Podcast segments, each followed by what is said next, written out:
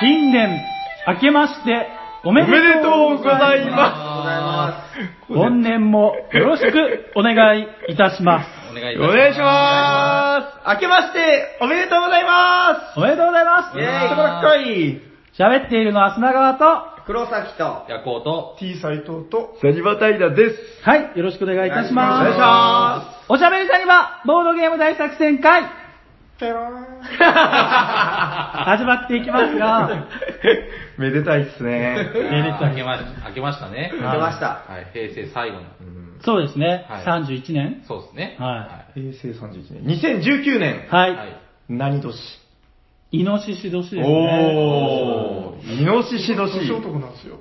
おえあー、12年に1回訪れる。ー、はいはいはい。本当ですけど、そうですよえねえ、。ゴールデンイノシシ。ゴールデンイノシシ賞。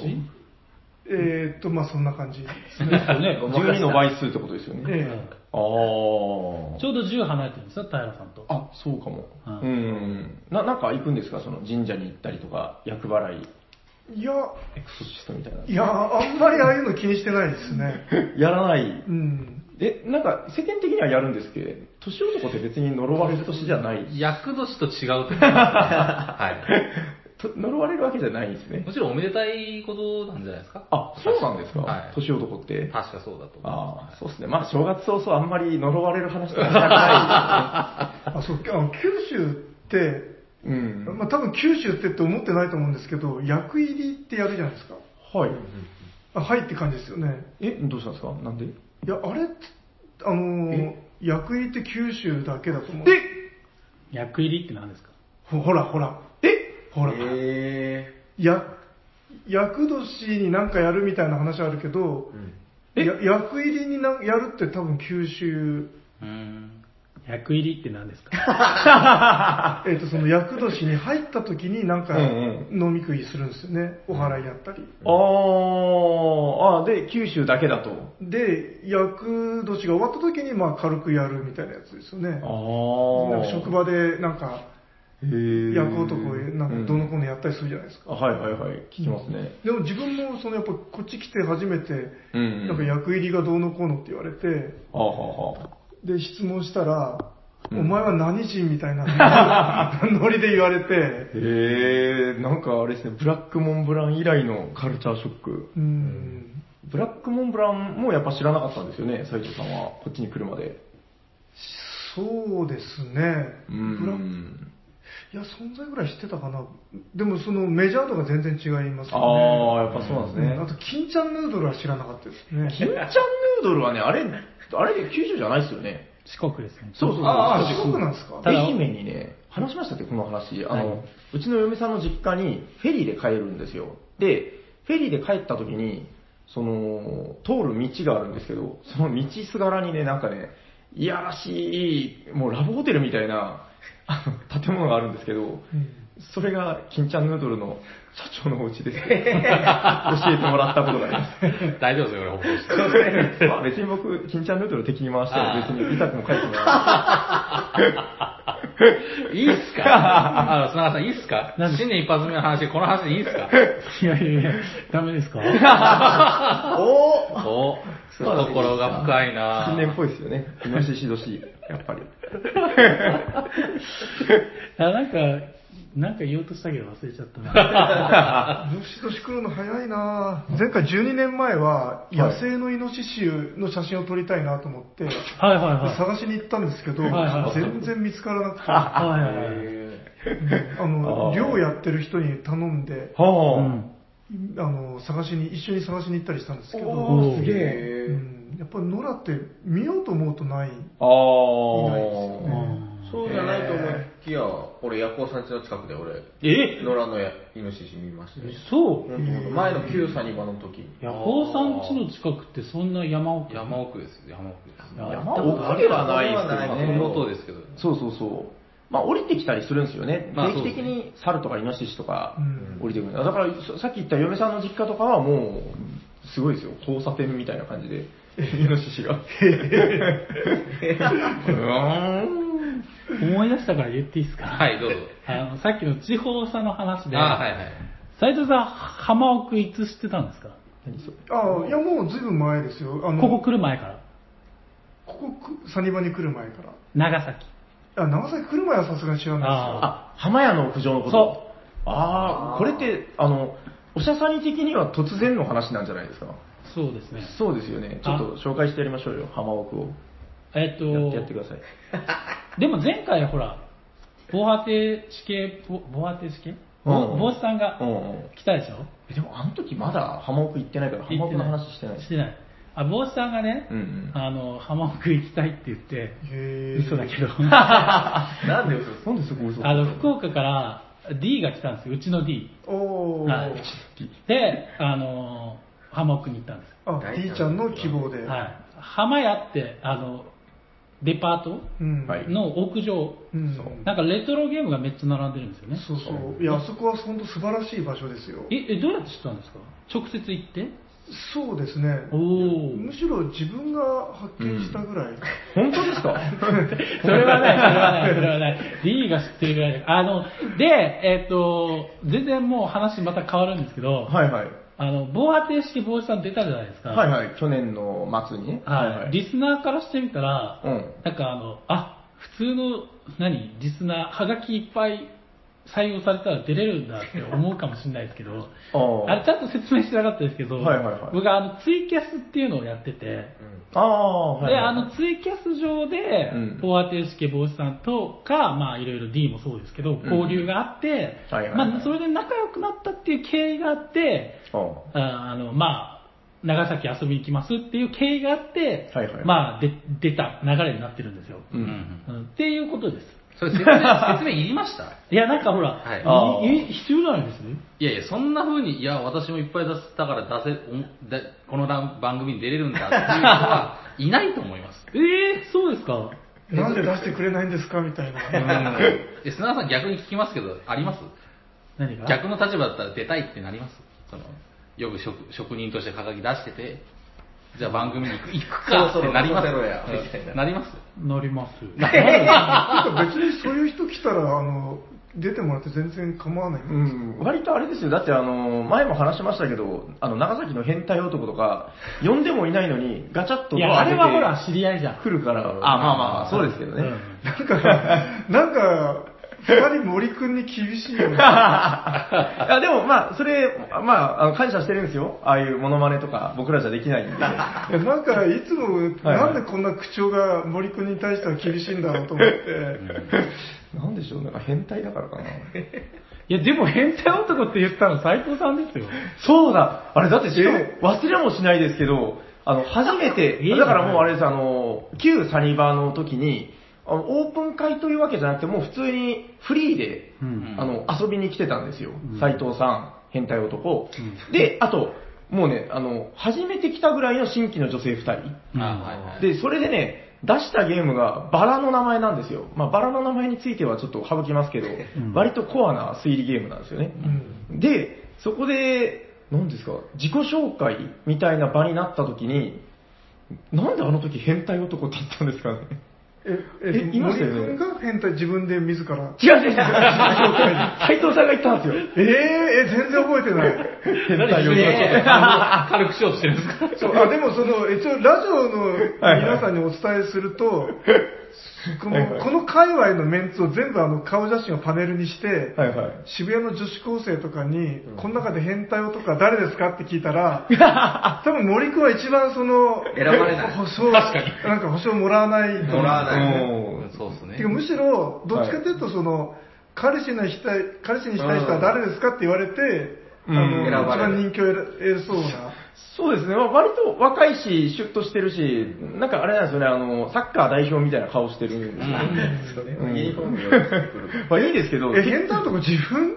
そうです、そうです。でねえねえ僕びっくりして、何言ってんだこの人？あ、でも、幸い、その女性たちはノリが良くて、ドって笑ったから良かったんですけどね。はいはいはいはい。まあ、全く記憶ない。あれもだからもう3年、4年、3年ぐらい前の話じゃないですかね。大丈夫ですか？振り返り会になったんですけど、大丈夫ですか？やっぱりね、新年っていうのは、過去の年を思い出すもので す。まあまあまあ。ももうあれです、あの、今年を振り返るっていう、その呪縛からはもう乗り越えたんで、なるほど。ほど年の、はい。はいはい。去年の話ってことそうです、そうです。ああ、去年はああだったなーみたいな。で、なんかあの、テレビ局とかも、はいはい。なんか正月、うんうん。なん。か振り返りは年末やるんで、ん。じゃあ正月は正月らしいものをやろうってして、うん。なんか何やっていいかわからなくて、なんかお湯に浸かったりとか、なんかあの、炭でこう丸書いたりとか、なんかそういうバカバカしいのばっかりやってる気が、そう、だから僕もね、今日のこの新春特番です、いいんですよね。新春特番っぽいことをうん、これからやろうっていう話になって、はいはい。収録前に、そうか、2019年の一発目だからな、新春っぽいことね、って考えて、何も出てこないんですよね。確かに斉藤さんのおっしゃる通りで、あの、新春特番って、あの、おしなべて知能指数低いですよね。あ じゃああれですなんかバカっぽいやつやった方がいいんじゃないですかね。ああー頭を使うゲームとか。あ この流れで、じゃあ、行きますか、本編。あ、行きますか。行きましょう、行きましょう。本日のテーマは、おしゃべりサニバ新春特番 2019! 2019! イノシシ年。はい。えっと、何ですっけ？えっと、まあ一応企画を準備してるんですよね。あるの？あれですよ、だからあの、歌丸師匠じゃないや、もう死んじゃったからね。あの、まあ、師匠的なやつで、うん。す砂川さんが、俺が？だから師匠みたいな雰囲気で、うん。あれですよ、スレッテと何か それ、マジモリがやる。えみんなで話を振っていくなんだけど。俺が、俺が振るの？そうです、そうです。なんか企画を。で、あの軽妙なツッコミみたいな、座布団取るとか取らないみたいな話をしていくと、あらびっくり新春っぽくなるんじゃないですか。大喜利ってこと？あ、いやいやいや、あの、かねてから話してたお題を、うん。振って砂川さんがうん。雰囲気だけそれっぽく振ってくれればいいんじゃないですか。やりたいゲーム？そうですね。なんか ?2019 年やりたいゲーム。はい。で頭の喋る言葉だけ決まってるみたいです。いや、俺今初めて聞いたんですよ。この、なんか、あ確かに。え雰囲気です、雰囲気。雰囲気。その辺に設定と何か。そうそう、エア山田くんがいると思って、はい。はい。え、でも俺、あれだよ。いつもの通り、はい。あ、じゃあ、わかった、そっか。えっと、思いついた人。え、だってそうだよね。大体ね、そうですね。いやいや、まずお題があって思いついた人じゃないですか。あ、そうだそうだ。まだ言ってない。何も言ってないのに、思いついた人って言われてもぼ。そっと言ったけど、あなななもっと歌丸さんっぽく言ってください。お願いします。いやー、新春ですね。はい。いい、いやー、でも今年もボードゲームやりたいですねいい。我々としてはやはり。いい。いいやー、でも、ぼーっと生きてると、時間なんて過ぎ、すぐ、すぐ過ぎちゃうもので、新春のこの時に、このタイトルをやるぞっていうのをあげときたいもんですね。ということで、今日は皆さんに、今年絶対やりたいボードゲームを一つ言ってもらいまおいぼれが。す。はい、えー、思いついた人はあっていう流れなんですね。い、はい、はい、はい、はい、はい、はい。え、田村さん。はい。え、嘘だろ？今年は、えー、2019年イノシシ年ということで、大変縁起がよろしいようで。え、これって一人一回じゃないんだ。あ、違うあ、そうかそうか、もう、そうですよね。だって焦点ってそう、あ焦点って言っちゃったけど。焦点 もう焦点になっちゃった。いつの間にか。どうぞどうぞどうぞ。最初あれです、あの、ちょっと自己紹介するんですよね。はいはい。あそうそうそうそうです一周ね。あの、順番グダグダですけどね。どうぞ。今年もよろしくお願いします。うんサニバタイラです。はい。今年やりたいゲーム。なんか振るんじゃないですか？あの、今年やりたいゲームはみたいな。今年やりたいゲームは何だい？今年やりたいゲームはね、パンデミックレガシー2です。あれ、去年も言ってなかった？これで落としたことになってる。お前、これで落としたことになってんの？で、座布団取るとか取らないとかいう話ですよ。座布団は？持ってって。つけようよ。あじゃあ、いいですか？あ来た来た来た来たはい、斉藤さえっ、と、今年も、あれ呼びかけるん。今年はどんなゲームやりたいんだい？はい、えっ、と、あ、ダメだ、もう、焦点を。ほら、さっきの方がよかった。いいですよ、斉藤さんは自由にあ、じゃあ、喋って自由にしますね。えっと、お正月らしいゲームということで、はい。はい。あの、こたつでお、あれをやりたいですね。何を何を？えっ、と、あの、なんだっけ、みかんの神経衰弱。アルミ缶の。アルはいアルミカンってのがはいはいはいはい。あれをこたつでやってみたいですね。ああ、これなんか僕、あのね、えっと、斉藤さんが僕に売ってくれるっていう話で、あなくなってる そうですね。誰か買ってますね。買っていってるうん。はあ、なんだ、ないじゃん。あ、いや、だから、その、あの、正直、僕は欲しくないなと思ってたけど、それ聞いたら急に欲しくなりますね、なんか。なるほどうん。惜しいことをしました。まあでも、売りに出した斉藤さんが言うことでもない。手 間え？ー、斎藤さんが手間出したの？あーもう忘れてた。そうか、でも考えてみたら、冬のこたつにぴったりなゲームですね、あれねそうです。よね。アルミ缶ね、その発想なかったないいっすね。今のところいい流れできてますね。いい流れ来てる来てる。はい、思いついた人。座布団、座布団、じゃあ座布団1枚あげます。はいありがとうございますはい、ケイク。はい、えーっと、もう、ただひたすらに最後が嫌なんで手を挙げて。最後はヤコヤコヘイ君が。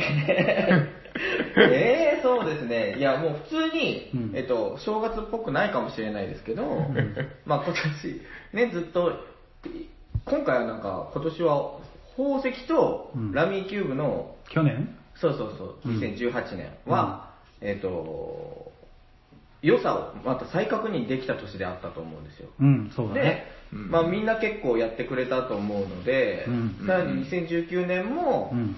これ引き続きうん続けていきたいなって思うので、うんえっと、宝石をおまたー宝石のきらめき宝石のきらめきをはい続けてやっていきたいと思い要ます。するに去年と同じってこと？あれやっぱね、継続も大事ですよ。そうそう、そういうこと、そういうこと思いつかなかったんですよ。でイスタンブールはもう忘れちゃった。違う、それは、そういう。じゃあ、思いついた人。はい。あ、来たヤコヘえヤコヘイさん。イさん。ヤコヘイさんって絶対あの立場じゃんか。もっとやりたい重たいゲーム、ヤコウでございます。おー今年もよろしくお願いいたします。客席が。どういうことえー今年やりたいゲームは、はい、そうですね。そういや、いやでも、さっき言った通りですね、やっぱり、重たいゲームやりたいんですよ。ただ、正月からそんなに頭使いたいこと、使うことやりたくないんで、なるほど。リフトとかダメですか？ダメですね。ダメですね。頭使うからね。そうですね。うん。あ、それもいいかもしれないですね。じゃあ、それで。えいや、いやでもですね、あ、でも、パッと思いついたのはですね、実はあの、ガイスターとかですね、おーその子供たちとやりたいわけですよ。あということで、今今年のやりたいゲームは、えー、二人用ゲームってことで、おーはいおー。なるほど、なるほど。意外そうね。やりたいゲーム。あの、あ、はいはいはい。はい。ー。あ、どうぞ、はい平さん。はい、今年はいろんなゲームをやりたいな、サニバタイラです。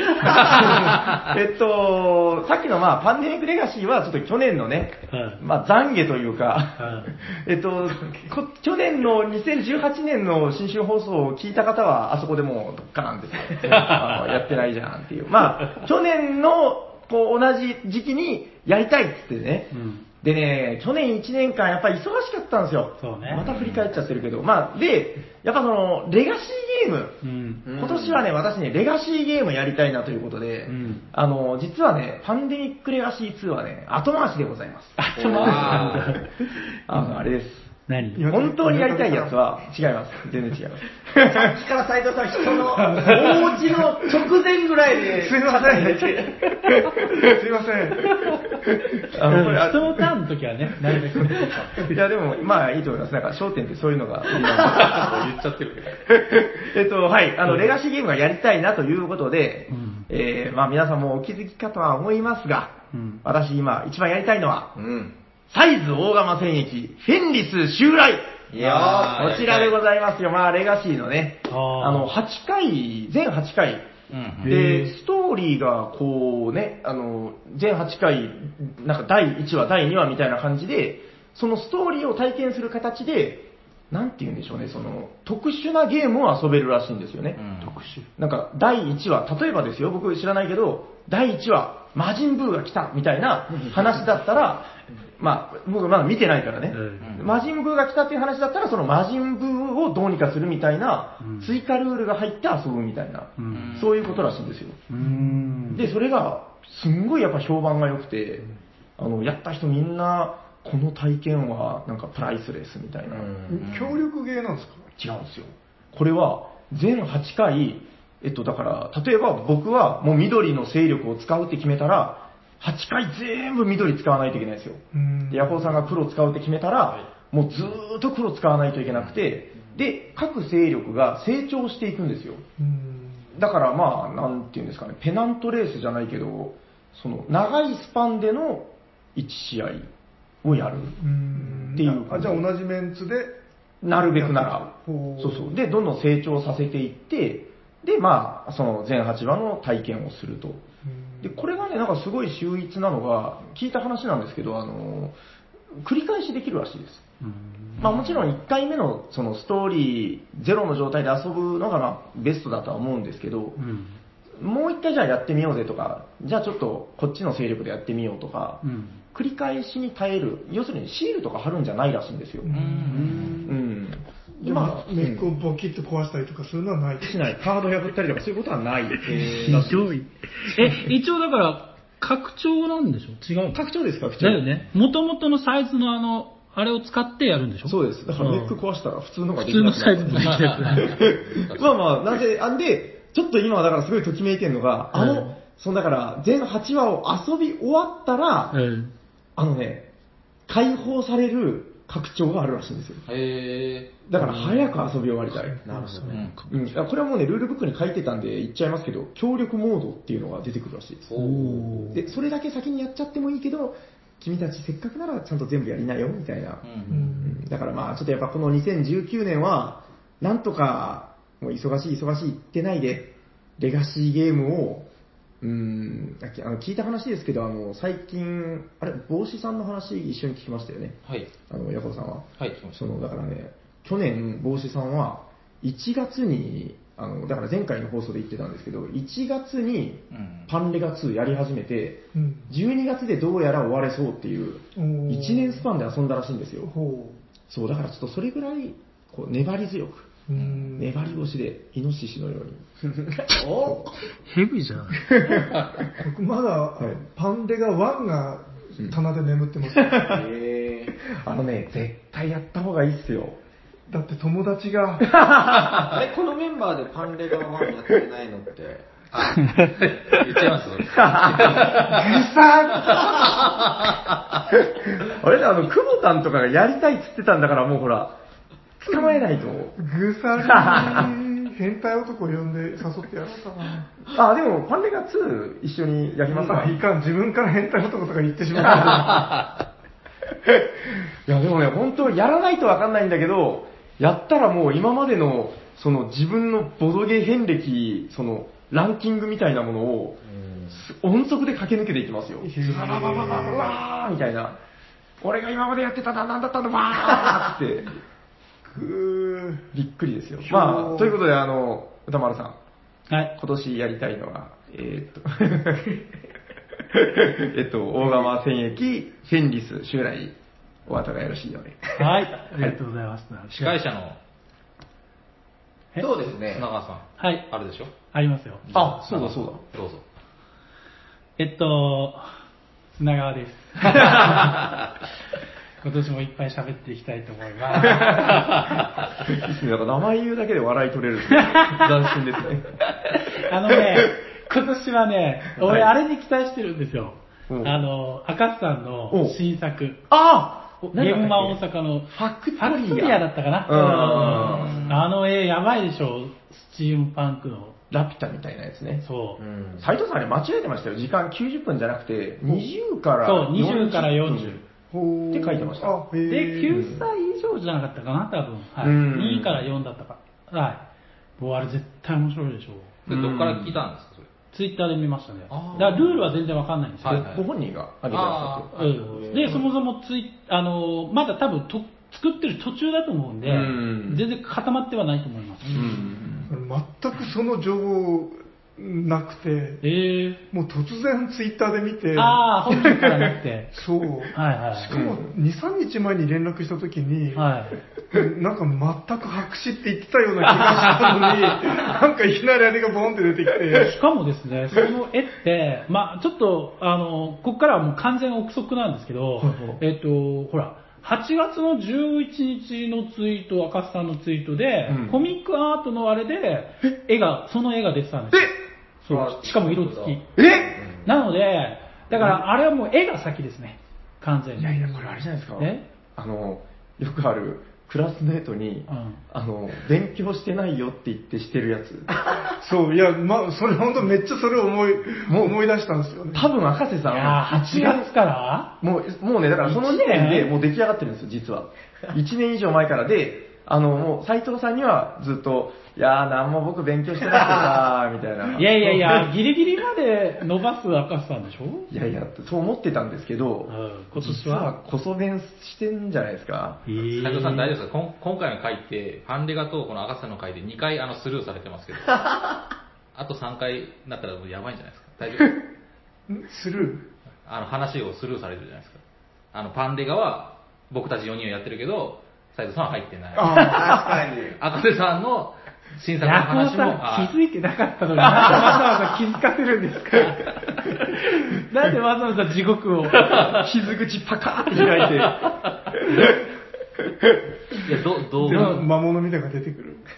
そうですね。いやーだからちょっと斉藤さんも油断してられないんで、ちょっと頑張りましょう。今年はどうですか？なんか、その、抱負的な。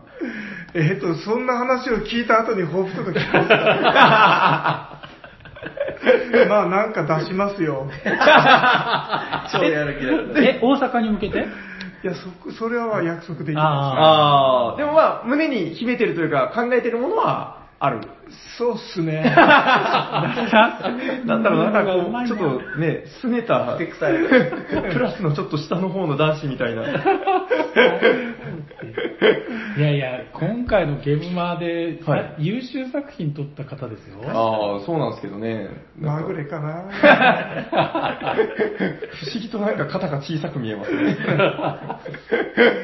いやー、なんかすごそうっすね、赤木さんの。ねえ、ああ、ね、絶その、対面白いですよ。ねまたそれが、20分から40分の拡大再生産っていうのがまたいやらしい。そうそうそう、拡大再生産って書いてました。そうで、雰囲気よろしい、うん売れそうな匂いがね。うんうん。あと、赤木さん、あの、やっぱ英語対応した方がいいんじゃないかなと思うんあですけどね。ああ、斉藤さんもだから最初の頃から、まあせっせとせっせと英語のあれをちゃんと入れてますもんね。そうそう、ちまちまうんやってたんですけど、あれが、あの、あながち無断じゃないっていうかですね、うん意外とその拾ってくれる方がいらっしゃるんですよ。え、でも、ささやきの館とかじゃあ、英語で、ライトとか。あああそうそうそう。あれ結構英語しやすいと思う。しやすいですねあーグレー。カードテキスト少ないあし。うん。それは最高だ。それをやったらいいんじゃないかなと思ってるんですけど、うん。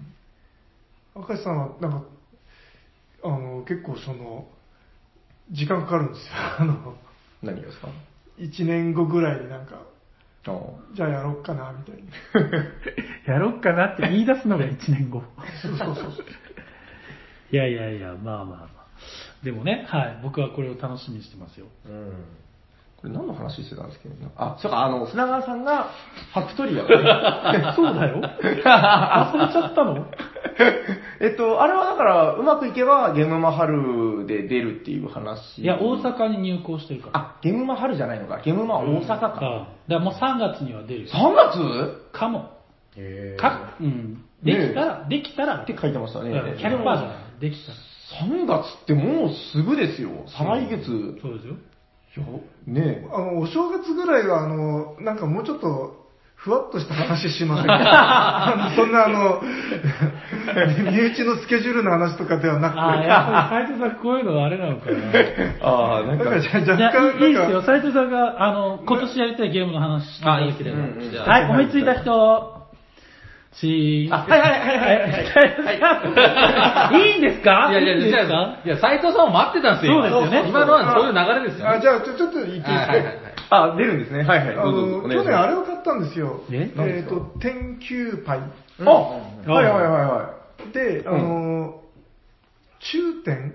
あのうん長い点って書いて、頂点、中点って読むんですかい。ね。中の点ですかね。中点、あ、違うか。ちょ、ちょ、長い天井の点って書くんですよ。長いの方なんですね。はいはい。で、あれで遊んで、うん。あの、面白くって、うんうん。で、なんか他にもいっぱいいろんな遊び方があるみたいなんですね。トリックテイクとか。あーあれをちょっとやってみたいですね。ああ、なんかあれですね、あの、斉藤さんがさっき言ってたあの、アルミ缶もちょっと発想、僕の発想の外だったんですけど、あれと、そのだから、何ですか、頂頂点中点。中点中点とかも、やっぱあの、牌があるじゃないですか。うん。あの、しっかりとした形の、だからまあ、いわゆる麻雀牌とかドミノ牌みたいな、ああいうのはお正月にまた映えますね、なんか。うん親戚集まってるところで、ちょっと雑にビールとかこぼされても、うん笑って許せる感じの、いいよ、乾かせばいいから、みたいな。あれでもめちゃくちゃ面白かったですね。そう、なんか平さんが無駄に強かった ですね。無駄無駄にっていうか、なんか、うん何これっていう感じで。僕はめっちゃ苦しかったですけど、箱ったら負けた終わりじゃないですか。うん箱ったんですけど、ヤコウさんはず全っとね、然ダメでしたね。練習だけでしたね。じゃあこれ練習ねって時だけなんか横さんが。それよかったんですけど、はい。ルール説明の時ね全然ダメだったなあれはでも、あまあ、せっかくだから、ちょっとだけじゃあゲームの説明してみますあの、なんか、ドミノみたいな作りなんですよね。そそうですね。うんええで、あれ、詳しくは、あの、春99さんの動画です。あの、投げためっちゃわかりやすい動画がアップされてて、うん自分もちょっとそれで、あの、ルールを覚えたんですけど。はいはいはいはい。なんでしょう、だから言ってたけど、ゴリタに雰囲気は似てますよね。そうですねの何で受けて、何で攻める。うん。ただ面白いのは、その、牌が、えっ、と、長い長方形になっていて、まあ、いわゆるドミノ状なんですよね。うん、なんか人が、人がいなくなった。まあまあ、えっ、と、で、うんその、えっ、と、その長方形の片方には、例えば2っていう数字が書いてて、もう片方には3っていう数字が書いてたりして、その、この受け攻めが固定されてるとこが面白いんですよね。だから、2で受けたら3で攻めないといけないみたいな。その組み合わせが固定されてるんで、えーその残し方とかですね。うん、まあこのサニバタイラ理論によると、まあこうすれば勝てるっていうのはもう明確なんですけど、まあみんななんか吸ったもんこれめちゃくちゃ面白かったですね。うん。あの時本当に平さんがめちゃくちゃ強くて圧うん倒してて、ずっと首位でしたね。その後また別のメンツでやったんですよ、んそしたらその際はデンちゃんが圧倒して、へだからやっぱなんか見えてる人に見えてるものがあるんでしょうねこのゲーうム、ん。あの、この間、あの、遊びに来てた親子相手に無双して、あ、斎藤さんが？うん。小4の女の子とかボコボコに、あ のやったんですけど、そらご存知で失敗します。斎藤さんはな。そう、その親子にこの前は、あの、コンテナで、なんかやったのをなんか言われちゃいましたね。あ本当ですか？なんかもう言われてましたよ、そのなんか、カモにされたみたいなことを。いや、自分的的にはその子供たちをこう喜ばせてあげてたんですけどね。でもね、あの、その子供たち、その後コンテナめちゃくちゃ好きで、へもうリピートがかかったんで、まあ、なんて言うんでしょう、その、踏まれても立ち上がる雑草のような強いハートを持ってたからよかったんですけどね。はい、商品作ってくれてありがとう、買うよ、買うよ、とかって。やって喜ばせてたんですけど、蓋を開けてみたら、はい。悪どい大人が買ってたんで、子供に強制労働みたいな感じで作らせて、それをね、買って島に売るっていう、その一番美味しいところは大人が取ってたっていう。悪いバイヤーですよね、ただ。なんだろう、まあ、コンテナの話もあれですけど、まあ、これもちょっとやっぱもっともっとやりたいですね。で、この斎藤さんがこの、この間の現場で買ってきたこれが、すごい分厚いんですよこれね。現場で買ってきたんですか？あそうなんですよ。でしたよね。うん。あの、現場で毎回、毎回じゃないかもしれないですけど、うん。この定期的に売られてる、新品ですか？そうですね。えっと、頂点、はい。頂そのブース名がちょっと漢字で、あの、いや読めなくて、うんうんうん。ちょっと覚えられないですけど、うん、うん何が面白いのかと、まあ、まあ、その、だから、ハイパイで、その、だから、受けれる、攻めれるっていうのはもう、大体ハイパイでわかるんですよね。このなんか2が多いとか、6が多いとか。ただやっぱこの、えっと、えー、受けれなかった時に裏向きで出さないといけないんだけど、その裏向きで出したやつがマイナス点になるんで、まあやっぱり6とかでかい数字を裏向きにはしたくないですよね。まあやっぱあの、全部受けれるのがベストなんだけど、そこの、なんて言うんでしょう。でも、6が来た時にはちゃんと受けれるように全部出しました、これ。い。や、片付けてないのにしまうから、いいのかなと思って。そうそう、だからこのマイナス点がでかいやつをちゃんと受けるために残すのか、リスクを負いながら、その辺の結構さじ加減というかですね、自分の手の中での数字のバランス感覚とか、うんこれちょうど程よいこの頭の使い加減で、めちゃくちゃいいゲームでしたね。あとなんか自分がちょっとこれで遊んでて思ったのが、うんうんあの、カードゲームって結構スリーブに入れて、うんうんうんこの裏に傷がつかないようにとか気にするじゃないですか。はいはいはい。でこれもなんかその裏に傷ついたらちょっとよろしくないと思うんだけど、はい。なんかパイって、なんか割とこう気にせずこうガチャガチャうん。その麻雀パイとかなんか裏に傷つくとか気気にしたこともない。まあ、なんか、眼配とかいう話もありますけど、まあ僕らそういうレベルで遊んでないんですよね。いや、雀荘でもうんそれ気にしてる人っていないんですよね。傷つかないんじゃないですか、あんまり。いやいや、月はしますよ、ほら。よーく見て、ほら。いや、でも、わかんない。癖みたいな。うん。すんごい目のいい人だったら多分これ覚えたりするんじゃないですか。こういや、なんか、この、なんかこう雑に使える感じがいいなと思って。うんまあそうですね。うん確かに。物がいいから。あれそのやっぱ折れ曲がらないうんし、その、物としてへたらないんで、うん、そう。そこですかね。多少の傷とかいうのは、まあ正直、普通に遊んでる分にはほぼ気にならないレベルですしね。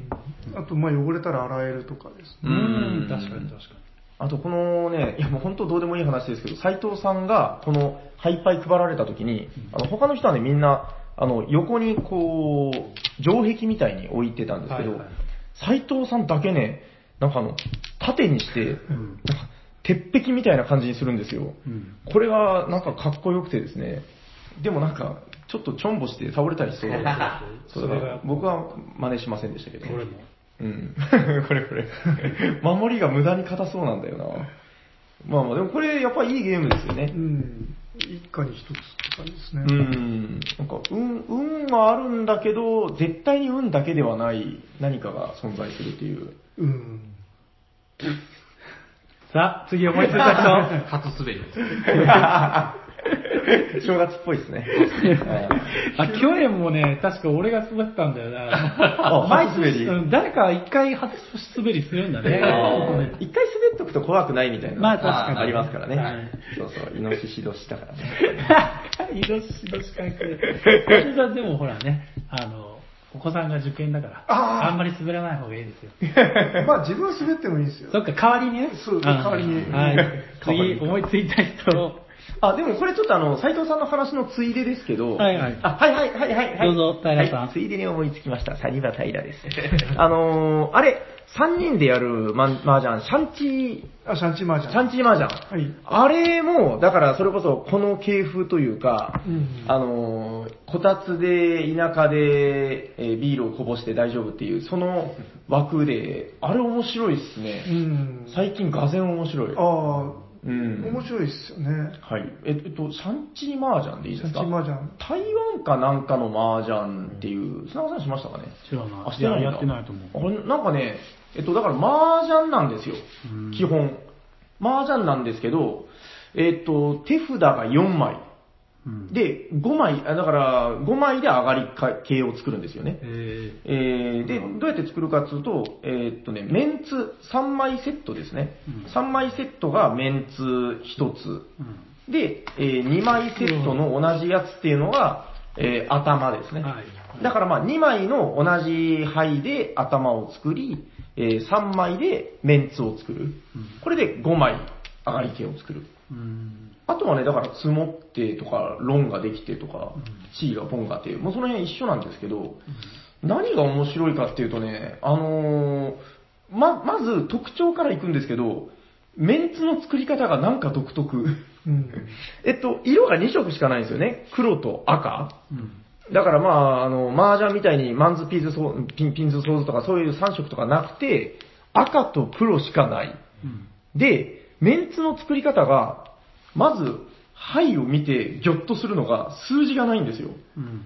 そして、漢字の種類がやたら多いじゃないですか。う。うんん。なんか、この時点で覚えたくないってなるんですけど、うん。あのーちょっとね、感心したのは、このゲームでは、読み方で役を作るんですよ。役というか、メンツを。うん。一つは、この呪文を覚えてください。シャマ法。そう自分もこれやってる時にシャマホー、シャマホーって。覚えました？シャマ法。え、合ってるんですか？えっと、合ってます、合ってます。えシャマホー。今覚えました？シャマ法。はいちょっと言ってみてください。邪魔法。いいですか？じゃあ今度、今赤を読みましたよね。うん。えっと、次、黒を並べるんで、読んでみてください。邪魔法。ほら。わかりました？あの、だからね、赤と黒で、ちょっと漢字の形は変えてあるんですけど、うんどちらもシャーマー法が作れる牌が存在するんですよ。うん。で、シャマ法を揃えたら一面図。はい、覚えました。どうですか？いいですかいいっすねここまでいいですか？はい。車と馬と包むっていう字ですね。そうそうそうそう。まあ、これが一つシャマ法というメンツの作り方。はい。これで、なんかね、だから、1、2、3とかじゃないんだけど、感覚的にはそれと一緒なんですよね。うん。まあ、シャマ法。よろしいですね。シャマ法。シャマ法。はい。えっと、で、もう一つが、えっと、こちらでございます。えっとね、あら？どこ行ったあいつ？あれ？そうどこ行った？そこ。そうはいないよ。あれ？あ、象か。そうか、そうか。黒は象。はい。えっと、これでですね、えー、小子、層。層と読んでください、これ。象って読みたいですか？うん。はい。まあ、小子層言ってください。小思想。はい。読んでください。小、これ小って読める？死です。し、し思想。はい。えっと、これはだからね、いわゆるこの将軍の将と、うんえー師匠の師ですね。そう。まあだからあの、水って読むんですかねうん。小水。えーこの将と水はちょっと特殊なんで、ここはちょっと目をつぶって使うさい。これは。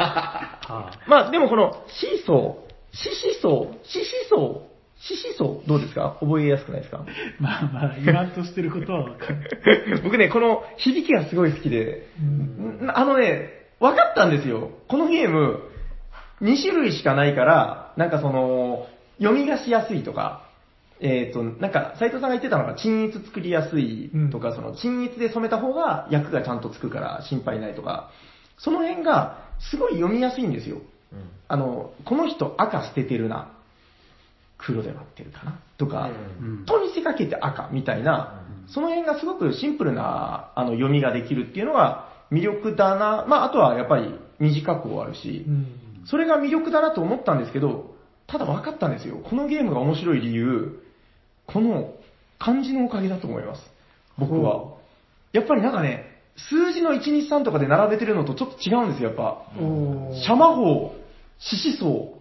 で、なんかね、役がいろいろあるんですよ。この、えー、シャシャソソソソソとか、シャシャペペペとか、ああ、全部、5つだから、5つ全部卒、卒業とかねの卒だったら、卒卒卒卒卒。なんかいいでしょ。へへへへへとか。語弊。そうそう。こういうなんかね、あの。なんでしょう、この数字が存在しない世界でうん、漢字の組み合わせで役を作ってるっていう、ん。なんなんでしょうね、知的興奮じゃないけど、うん。ちょっとね、静かに自分の中で燃えるものがあって、なんかそこが魅力なのかなって僕の中ではですね、あちょっと思ったんですけどうん、どうですか？なんかね、俺だいぶ近いんですけど、うん。自分は読みであんまり覚えれなかったので、うんうん。漢字でもって、なんか想像したんですよ。これ、おうなんか、車と馬は、なんか馬車じゃないですか。あで、包みを持ったおばさんが乗ってるっていうイメージです。それ全然違うでしょ。俺は、俺はそれで覚えてるんですよ。え、これ大砲でしょこれ。大砲ですよね。うん、大、大丈夫でしょ。まあまあまあまあ、聞きましょ。そうして、こっちは、大将がうん、まあこれ侍っても読みますよ。まあまあまあまあ侍を使えてて、でうん、大将が象に乗ってるって思ってるんですよ。で、こっちは、なんか、むしろ、大あの師匠の方はうん、なんか、カンフー的な感じで、えっと、師匠に使える弟子みたいな人と、さらに師匠と同じぐらいのレベルの相方がいるって、お覚えてるんですよ。覚えてるんです。はい。俺うんうんうんうんうん。は、で、で、平さんがさっき言った、その数字じゃなくて、あのはいはいはい。やれば面白いっていうのと同じように、うん。俺、どの役にも、なんかそういう絵で思いつくんですよ。墨を持ったおばさん。そう、包み持ったおばさんと大将がいたりとかする役あったり、はいはいはいはい。そうそう。うん。とか、あの、その、大将同士が手を組み合って、大将と師匠と、それと、下っ端の兵卒が3人いるとかうん、それで覚えれるんで、確かに麻雀と違った楽しみ方あるなって思いました。角度は違うけど、へすごいね。想像の翼がすごいね。お互い違うところでうー、ん。なんかでもやっぱ魅力ありますよね。で、やっぱりじゃないところで。そうで、やって思うのは、やっぱりその、麻雀の面白いところは、ぎゅっと、その、濃縮されてるみたいな、うん濃縮還元ジュース的なゲームなんですよ。めっちゃそうだと思う。濃縮還元ジュースだとあんま褒めてない。あ、そっか、100%、まあいいや。ないはい なんか台湾ではなんかめっちゃメジャーらしいんですよね。うん言ってましたねゲーセンでもあるとか。へー。あ、デジタルでじゃあある。えへー。でも確かにね、これでやってれば、もうこっちでいいんじゃねえの感も出てくるのは、まあわからんではない。うんそんな気がします。あの、なんか不思議と面白いですよ。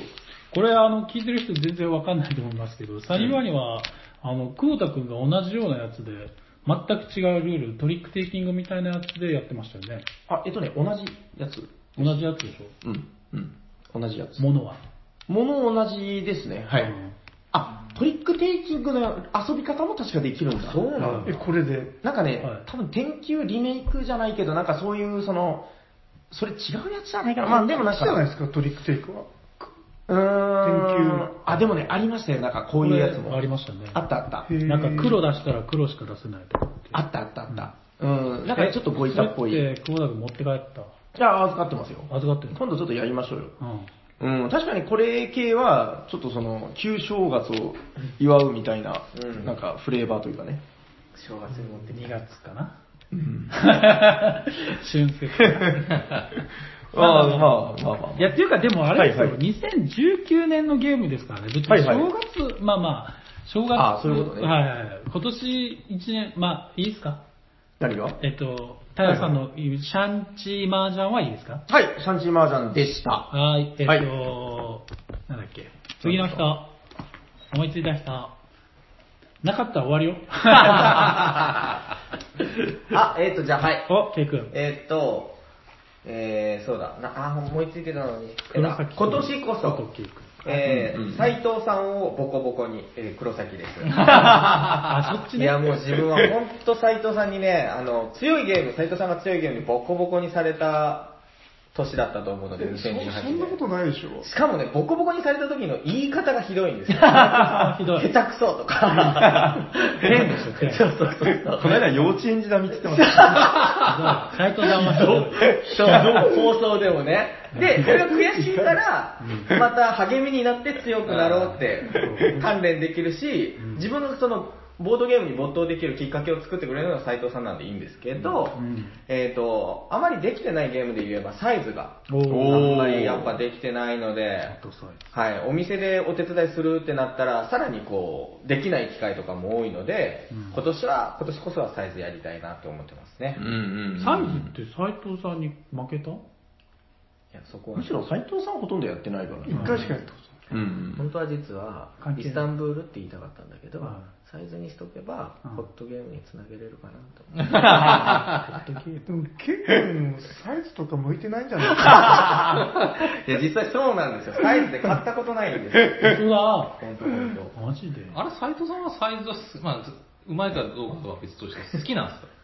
いや、あんまりやらないんですよ。そんなにやってないです一よね。回やっただけですね。うん何が刺さらないですうん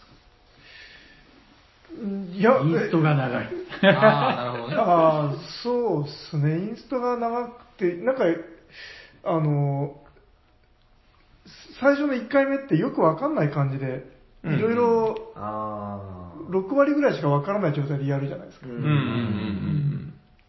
でもさっきのカクテルもみんな6割ぐらい分からないんじゃないえ、そうっすか？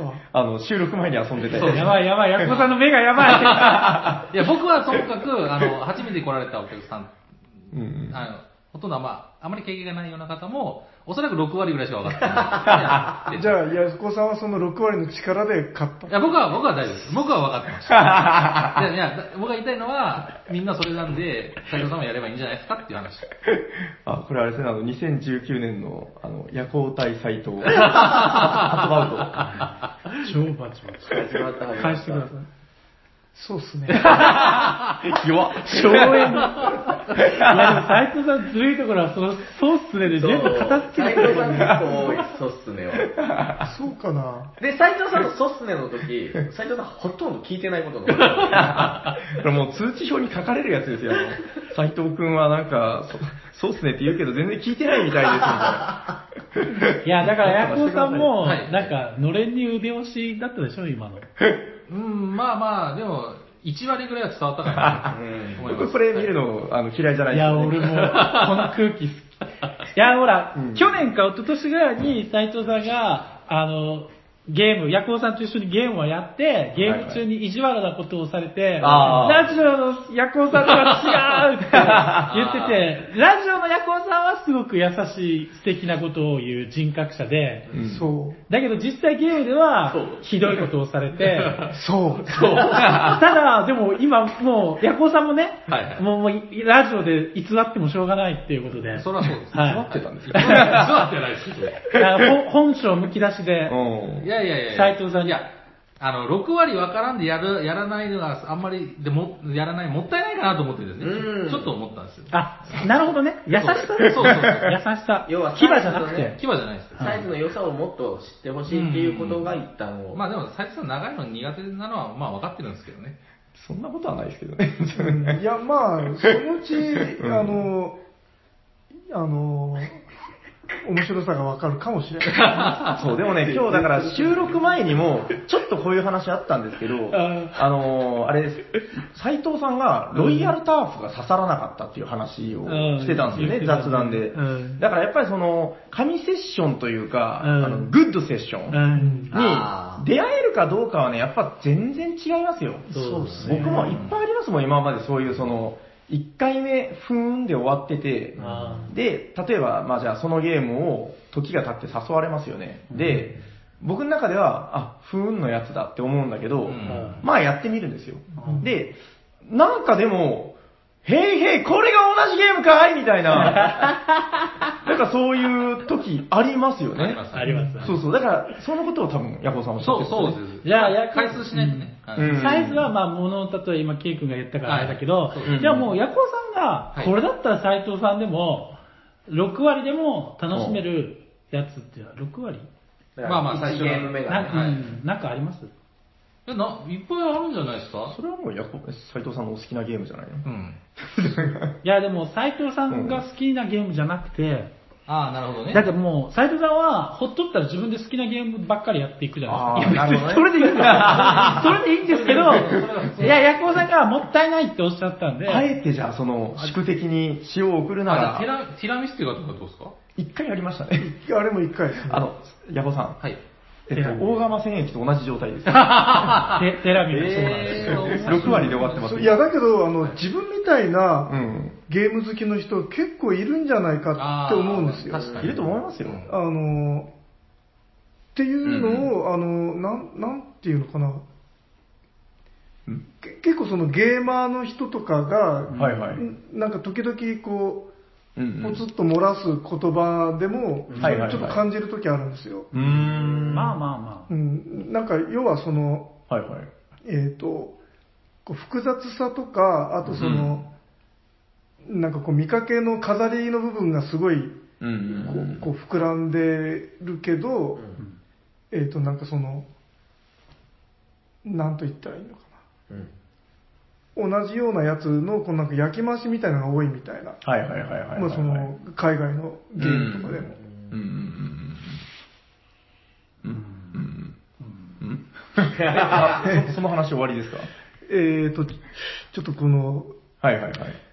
難しい話でちょっと表現をこあこうまとめるのがちょっとあれなんですけど、まあでも細かい話はあれですけど、その広い話で言うと、みんなが好きだって言ってるやつでも、まあ私はそうじゃないっていうのはやっぱあるじゃないですか。うん。そりゃそうだ。で、まあ、例えばあのテレビゲームの世界でも、はい。はいあのこうゲーム内容としてはあんまり進化してなくて、うん。グラフィックがどんどん音楽とか演出とかがうん派手になっていくけど、んゲームそのものを見たら、うん何も変わってないっていうの結構多いじゃないですか。ああ、よくわかります。それは確かにそうだ。3D のフィなんかこのフィールドの中でなんかこう敵をやっつけたうんり移動したり、うんなんか物を見つけてどっかに運ぶみたいな。うんうんうん。やばい、ヤクオさんが、ヤクオさん首をかしげてる。ええその話はわかるんですけど、じゃあちょっと待今、今紹介したこの、何でしたっけ？サン、なサンチーパイシャンチー麻雀。サンチー麻雀も、うんうん要は麻雀じゃないですか。あ。これ、あの、正月の方 新年一発で。いいですよ、ヤクオさんどうぞ。あそれは好きなように。や、まあまあ時間があれっていうのはあるんですけど、はややるんですよね。あ、まあ確かにそうですね。ヤコウさんおっしゃる通り。うんいや、えっ、と、いや、ですから別にその否定してるわけじゃないんですけど、まあまあそうですね。だからやっぱ金銭に引っかかる、そうそうそうそうまあそう、そうです、そうです。多分、あの麻雀の、はい、シャンチーも、はい。なんか、え、麻雀でよくねって思う人はやっぱり思うと。う。うんん。けど、うんうんなんかそうじゃなくて、突き詰めたいって思う何かがあるんでしょうね。あんまり言葉にできないけど。うん。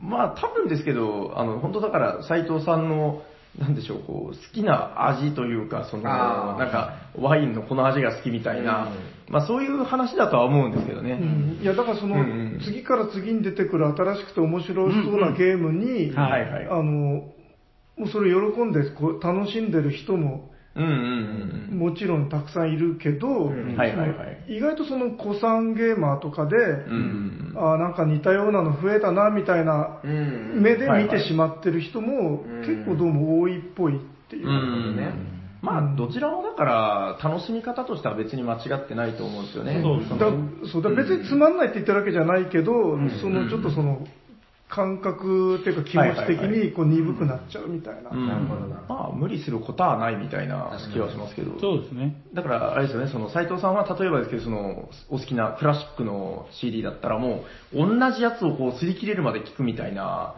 なんかまあ、それと、例えばですけど、その、同じ曲を、なんか別の新しい現代の演奏家がやったやつ新しく出したりとか、そういうのも、まあ、あるわけじゃないですか。でそれを求めてる人もいて、うんで、それの良さはやっぱりあるんですよね。その、例えば演奏がやっぱり、こう、洗練されていってたりとか、うんゲームもやっぱそうじゃないですか。テレビゲームとかも、あの、やっぱりね、こう人類の英知じゃないけど、うん。その、いかに、その、ドラクエ当時と同じゲームを、今、うん似たようなことでやってても、うん。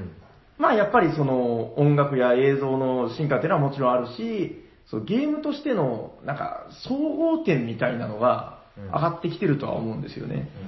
うん。だからまあアナログの世界もなんか割とそういう、だから突き詰めたら多分ですけど、もうカタンとカルカソンヌとプエルトリコぐらいでいいじゃんみたいな、あまあ確かに。まあそういう話に本当はなるんだけどー、うんなんでしょう、やっぱりちょっと違うバージョンのこっちの演奏も聞きたいなみたいな、そういう構図家がいっぱいいるんでうん、成り立ってるんじゃないですかね、多分。うんなんかその辺は感覚がやっぱ人それぞれなんですよね。浅田さん言いたそうですけど大丈夫ですか？どうしますいや、だしばらくの間ずっと半笑いですけど。いや、すごいなと思って、プライベートでもこんな話しない。なぜよりによって収録の時にぶっ込んできたんだろう、ヤコウさん新春でねいや、ででもそ、はいはいそのなんか、その感覚が鈍くなってるってのはあんまりいいことではないと思ってて、ああ。だからイスタンブールも最初見たときに、うんうん。なんか同じようなゲームっぽいなと思っちゃったんですよね。おっしゃってましたねう。ん。でああ。だからしばらくは興味がなかったんですけど、うん。砂川さんと鳥間さんの話を聞いて、うんあれこれ面白いのかなみたいにうーん。気になりだしたっていう。うん。じゃあもう、やら、え、さゆさんにやっていただくにはもうサイズの話しまくるしかないですね。楽しい、ね楽しいよ、つって。散々世に溢れてますけどね。うんで なんかでもどうですか？逆にこう、溢れすぎてこうやりたくなない時ないですか？そそんなことはないいや、だから、あの、別にその、流行ってるのを全部手をつけようっていう気持ちがうんまずまあまあは基本的になくて、んうんだからテラフォもやったことないし、そう、僕もです。そうそう。うん。うん、そこはちょっとあるのかなって気もしますよね。うん、それなんか別に普通にやりたいなと思った時にうん。やれイスタンばいいんじゃないブールの例が珍しい例ですよね。珍しいというと。その、イスタンブール最初はあんまりってなってたわけじゃないですか。うん、けど、あるきっかけによって、イスタンブール、お、ちょっと面白いそうだな、やってみようって思うきっかけがあって、実際、超面白い、未だにやるゲーム見つけれたっていい例じゃないですか。うん、その時のきっかけは、砂川さんと鳥間さんなわけでしょ？うん、実はそこに秘密がある。イスタンブールに要素があったんじゃなくて、鳥間さんと砂川さんが言ってた面白そうっていうメカニズムがなんかあるのかもしれないですね。確かうん。うん、まあ、あとその、聞いてなかった。聞いてなかった、斉藤さん。いやいやいや、もうね。いやいやいやそんな話の流れを受けて話そうとしてるんだけど、接続詞がちょっと良くなくて。いや、大丈夫です、大夫さん。どうぞ。大丈夫ですか？大丈夫です。どうぞ。いや、確かに、あの、誰とやるかそってどんな風に盛り上がったかっていうのは結構重要かもしれないですね。うん。そう、だから、あの、砂川さんのせいでつまんなくなっちゃったゲームっていくつかあるんですよ。えに。なんで、なんで落としちゃったんですか？ちょっとまず今、今のあ、上げるがないでしょ、どう考えても。そうそう。砂川さんのおかげで、いいって思えたゲームがイスタンブールであって、う。いや、でももう、聞こう何ですか、それ。何そのゲームは何ですか？俺は聞きたくないけど、リスナーが聞きたいですよ。聞こういや、だから、なんか、だから砂川さんが何ですか、こう、喜んで熱くなってすると、こっちも面白くなって、もっとやろうってなるんだけあど。例えばあのつまんないっていうあかの火山で人をポイポイ捨てるゲーム。あれでしょ？ああ。ポンペイ滅亡でしょ？そう。あれはひどかった。ほら、ほら、あれ、自分はお超面白いと思ったのに、ゲーマーがひどいでしょ。火山の、フレーバーがダメだったんですか？いや、ひどいでしょ。まあまあまあひフレーバーにつながるゲーム性ですよ。もう、ん。その火山の、あの溶岩の流れを伸ばしてって、人を焼き殺していくんですよ。それが、すそれが耐えられなかったと。いや、そうですよ。ああ、なるほどね。で、そう斉藤さんは危機として焼いていったと。そうしかも砂川さんがもう仏像みたいな顔で、なんかもうこんな、なんかコマを火山の中に入れ始めて、うんで、これで終わりみたいな。いや、だって、まあ、あれからやってないですよ、ポンって。あれじゃあの、斉藤さん、だから、砂川さんは、あの、小鳥も殺せないような、あの、優しい心の持ち主なんで、もう、仮に、ゲームとはいえ、やっぱりその、溶岩で人を焼くなんていうそうことはできないっていうことだったんじゃないですかねい。や、でもあれですよ。それ多分ね、コリドールと一緒じゃないかな。コリドールおもう、最初、コリドールってひどいゲームじゃないですか。ごめんね、ボスさん。あの、だって、前に進もうと思ってるのに、バーンって壁塞ぐんですよ。うんあんなひどいゲームなくないですか？まあまあ。で、僕が斉藤さんと最初にコリドールやった時も、まあこんなひどいゲームねえわって思ってたんですけど、でもやっぱそれは乗り越えていきましたよ、僕は。まさに壁をね。コリドール壁乗り越えちゃダメだから。座布団一枚。だから、それはポンペイ滅亡は僕は反省、まあ、機会があればやりましょう、また。でもなんか嫌ですよ、なんかその、慣れてこう、人を殺すの平気になってくると。でも斉藤さんはそれが楽しいんでしょ？人を殺すのが。いや、いや、えななんか面白くないですか？なんかこう、だんだん逃げ道が埋まってって、どう行こうかな、みたいな。ああ、まあ、多分ゲームとして面白いんでしょうけどね。う。うんん。まあちょっと特殊な例なんじゃないかな。まあ確かに。えーなんでこうなったんだろう？ヤコウさんのせいですよ。なんか今日、ヤコさん鋭いっすね。いやいやいやいやいや。攻め口が。ああ、そう、今でも日、面白かったからいいや。今日、ヤコさんが連勝しまくった。で、あうんあ、なんか血がたぎってんじゃないですかね。まだこう、昼間うのん血のたぎりが収まってないみたいな。まだまだ本気モードの。うんいやいやいや、切り倒したいみたいな。たま、たま、ちょっとさ、やっぱアドレナリンというか、なんかん、ヤコウさんが喋ると、僕さっきからなんか頭の中であの、K1 みたいな、ドゥルドゥルドゥルドゥルドゥルドゥルドゥルみたいな。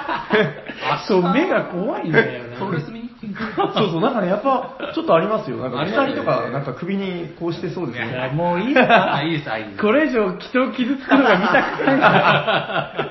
いや、今年もね、いいうん年いい年になりそうですね。俺が最後でいいですか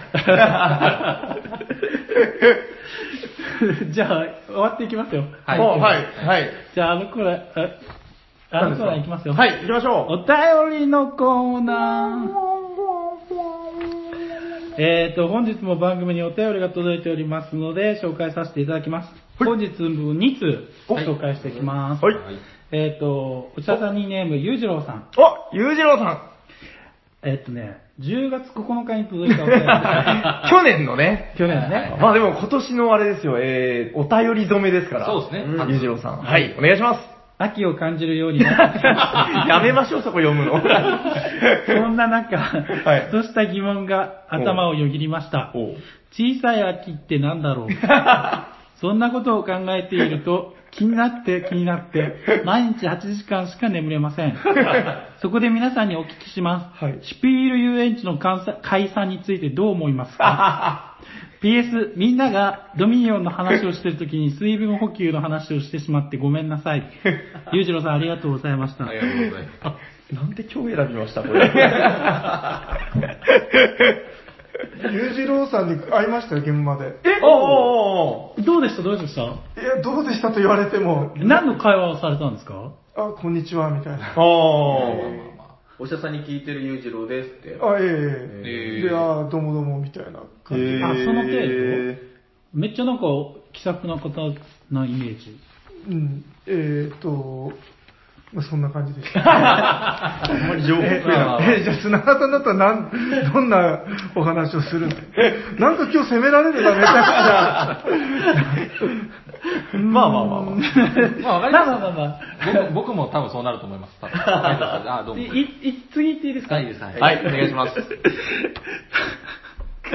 おしゃさりメンバーの皆さん、はじめまして。はじめまして。ジュンスターと申します。はい。はじめましていつも楽しく拝聴しております。はい。早速ですが、トークテーマとして、おじさんゲーマーの苦悩というのはどうでしょうか？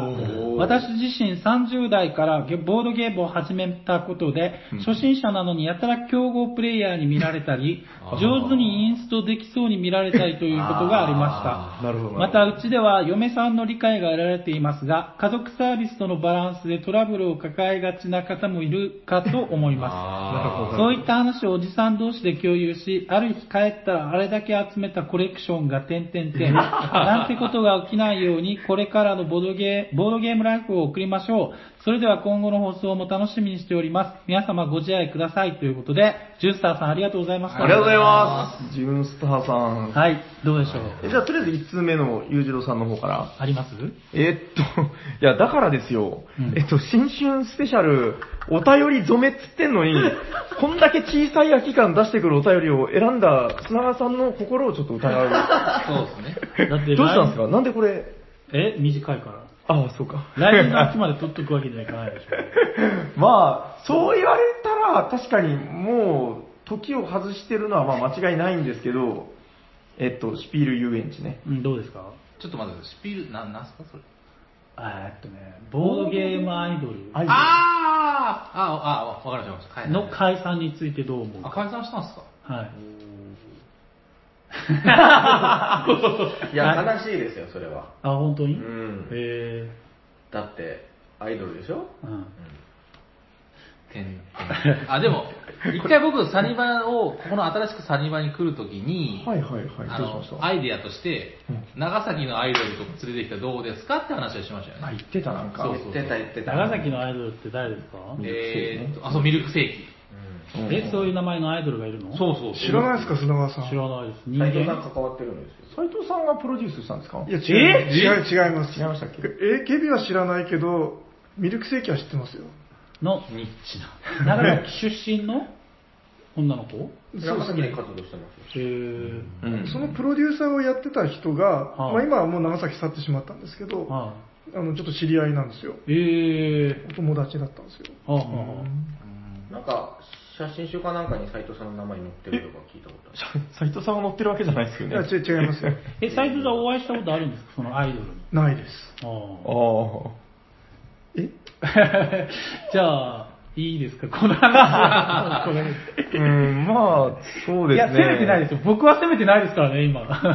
うんで、あの、あ、あるんだ。いや、そうですね、まあ、正直、あんまりあのご存知ないっていうかそのアイドル、その AKB とか HKT とか、あの辺すら知らないですからね、よく。でも、スラスラ名前が出てきますね。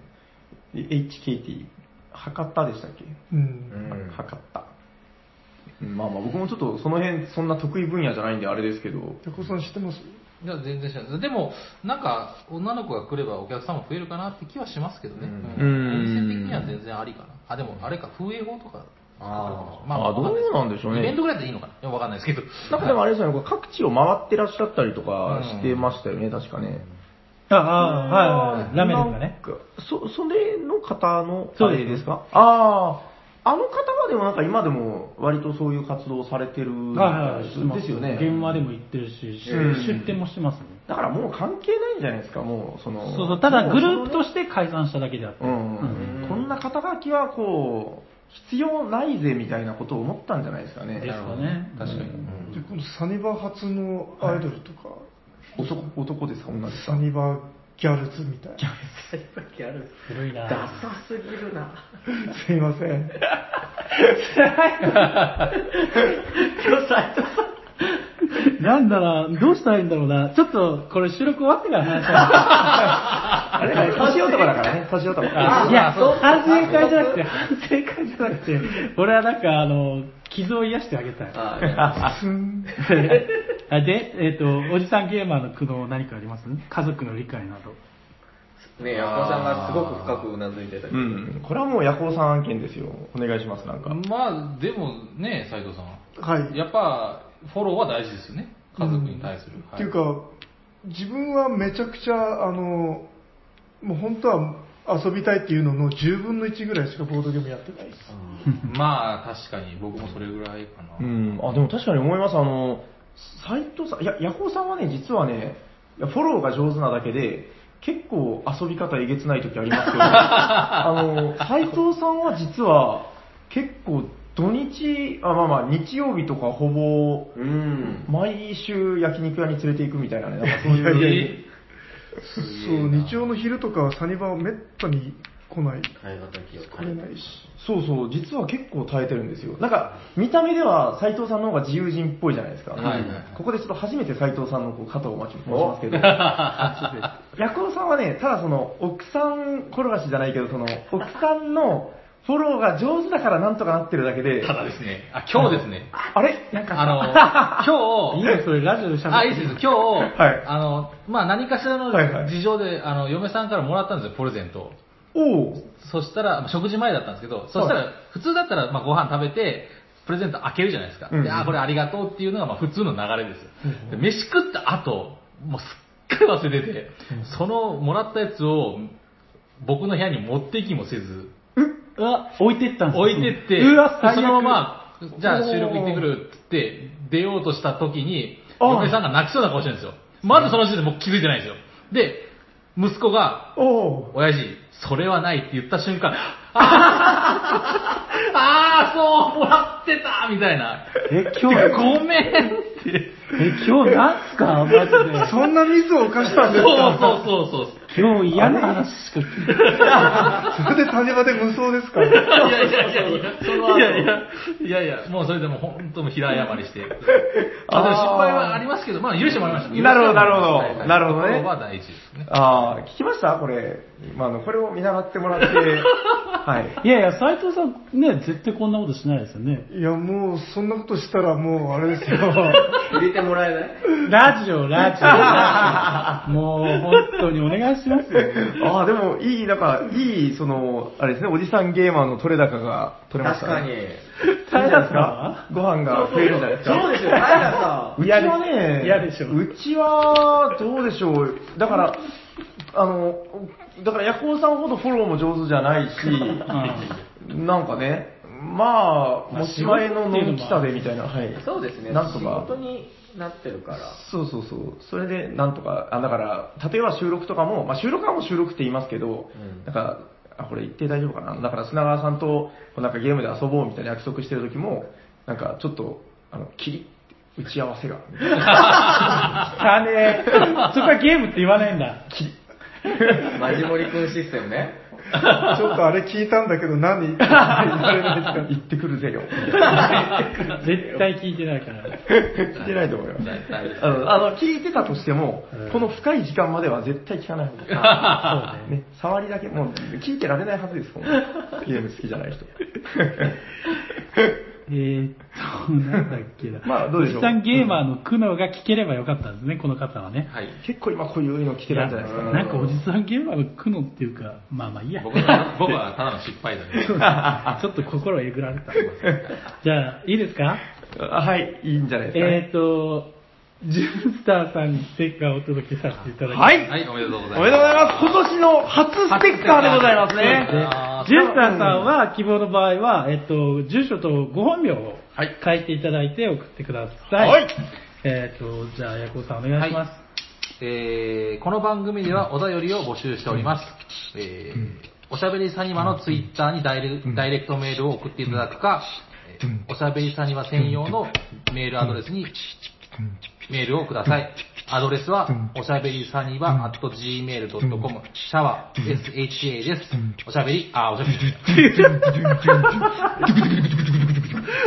お お便り待っております。はい、ここでちょっと僕からお知らせがあります。今日ひどいな。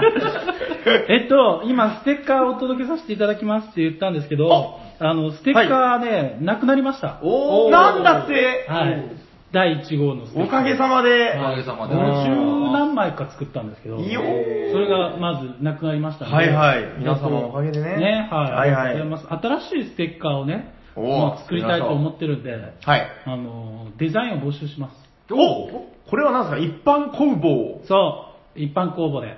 えっと、これどうすればいいんですか？そのなんか、絵、絵とかを描いて送ってくればいいの？あのね、僕はあのデジタルの細かいこと知らないんですけどうん、デジタルの画像がいいっすね、できれば。あ、できればね。はでも、その、例えばですよ、あのー小学校1年生のお子さんで、おしゃさにを毎週楽しみに聞いてる。で、僕はパソコンなんか使えないんだけど、クレヨンで書いて送りました。これどうでしょうか？うーん。本当に嫌みたい。え、なんで、だからサニバに送ってくれってこと？その場合わは。かんないです。砂川さんちとかにこう。いや、俺んちはダメだ。住所言えないから。はい。んあじゃあまあ、えっと、デジタル的な写真とかでも構わないということ？うん。まあ、できればもうそのまま、あの、うん印刷所に持ってって印刷できるやつがいいんだけど、なるほどね。何センチ何センチって言えばよかったな。ああ、決まってるんですかね。まあ、なんか雰囲気でね。あ、の、なんとなくステッカーの大きさってうんうんこんなもんじゃね？って思うぐらいの大きさで。あ、じゃあそれはあれであの、公式アカウントで流しましょうよ。へえ。あのはい砂川さんがはい。まあ、あの、別に締め切りとかないんで、そんな、うんうんあの、いなんか思いついたら送ってください。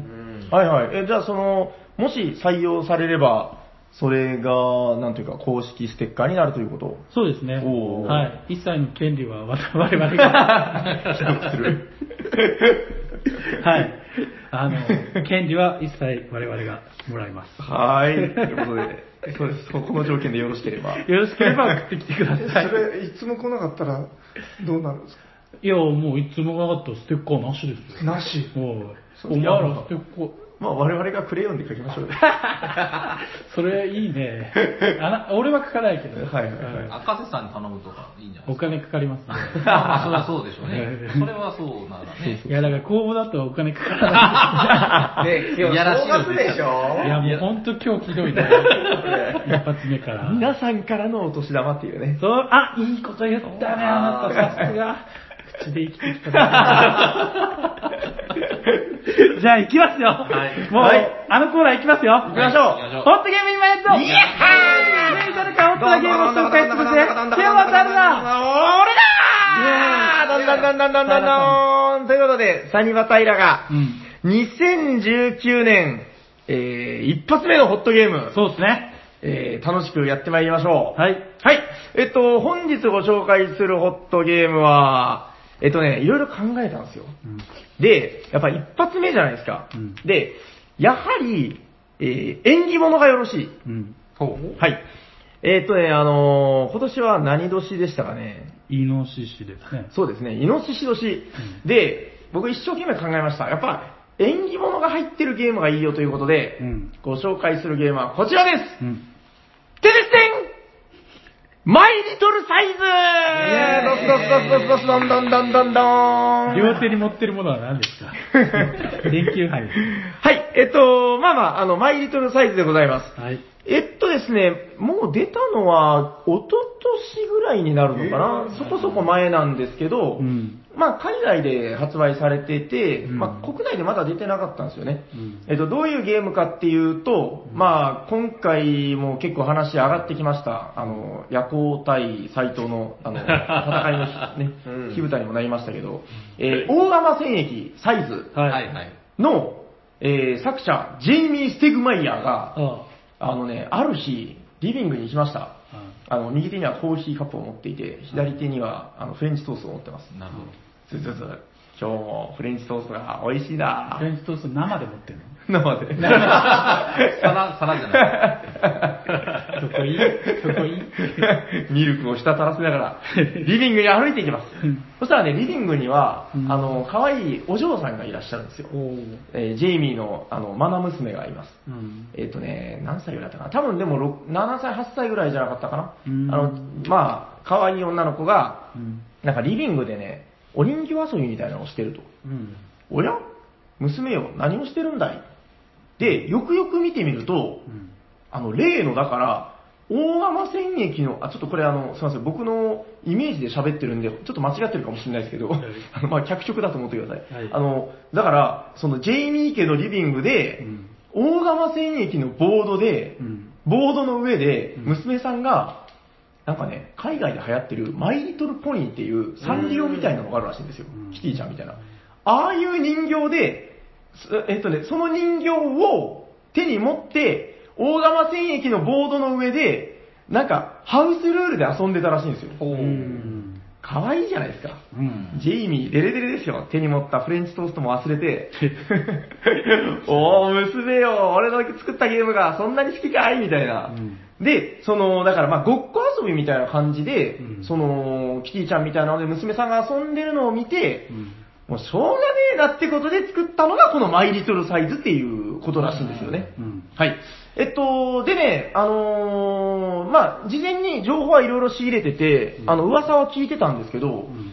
えーまあ、かなり簡略化されたサイズですよと。うんで、えーまあ、逆にその良さというか、その鋭いゲーム性みたいなのが面白いぜみたいな話を聞いてたんで、うんえーはい、まあ、ちょっと気になって気になって、で、あの、ある日、トリマボドゲでっていうアカウントを見てたら、うんなんかもうしつこくそれが上がってくるんですよ。毎日それが上がってきて、うんまあ、しょうがねえなということで、ついにまあ、ポチっちゃったという、まあ、ここまでが前置きです。うん。はい。で、えっと、遊んだんですよ、届きまして。はい。えっと、まずね、うんまああのもうこれは事前情報で知ってたんですけど、すんごい可愛いフィギュアがいっぱい入ってて、うん。まあとにかく雰囲気が可愛らしいと。うん。で、あのーまあ届いてまず最初はね、それにうならされたんですけど、で、ルールブックを読んでみると、うん。あのーもうね、ほんと驚くぐらい大釜戦役のまんまなんですよね。うん。えーっとね、だからゲームの目的は、トロフィーを取ることですよと。はい。まあ、大釜戦役で言うと、えー、星を取ってましたよね。うんなんか、まあ、例えばですけど、戦闘に勝ったら星がもらえるとか、えー、なんか、有効度をめっちゃ上げたらもらえるとかね。うんなんかそういういろんな目的を達成するごとにうん、その星がもらえるっていうのが、まあ、大釜戦役の基本システムだったんですけど、はい。まあ、それがトロフィーっていう形になってると。うん。で、それを4個取ったらもう終わりなんですよね。うん。うんで、この4個っつうのがう、ん。めちゃくちゃ早くてう、ん。あのもう仕組みはほとんど一緒なんですよね。だから大釜戦役知ってる人だったら、もう大体わかる。さっき言ってた戦闘に勝ったらもらえるとか。うん。あのもう一緒なんですけど、その、なんていうのかな、テンポ感がめちゃくちゃ速い。うん。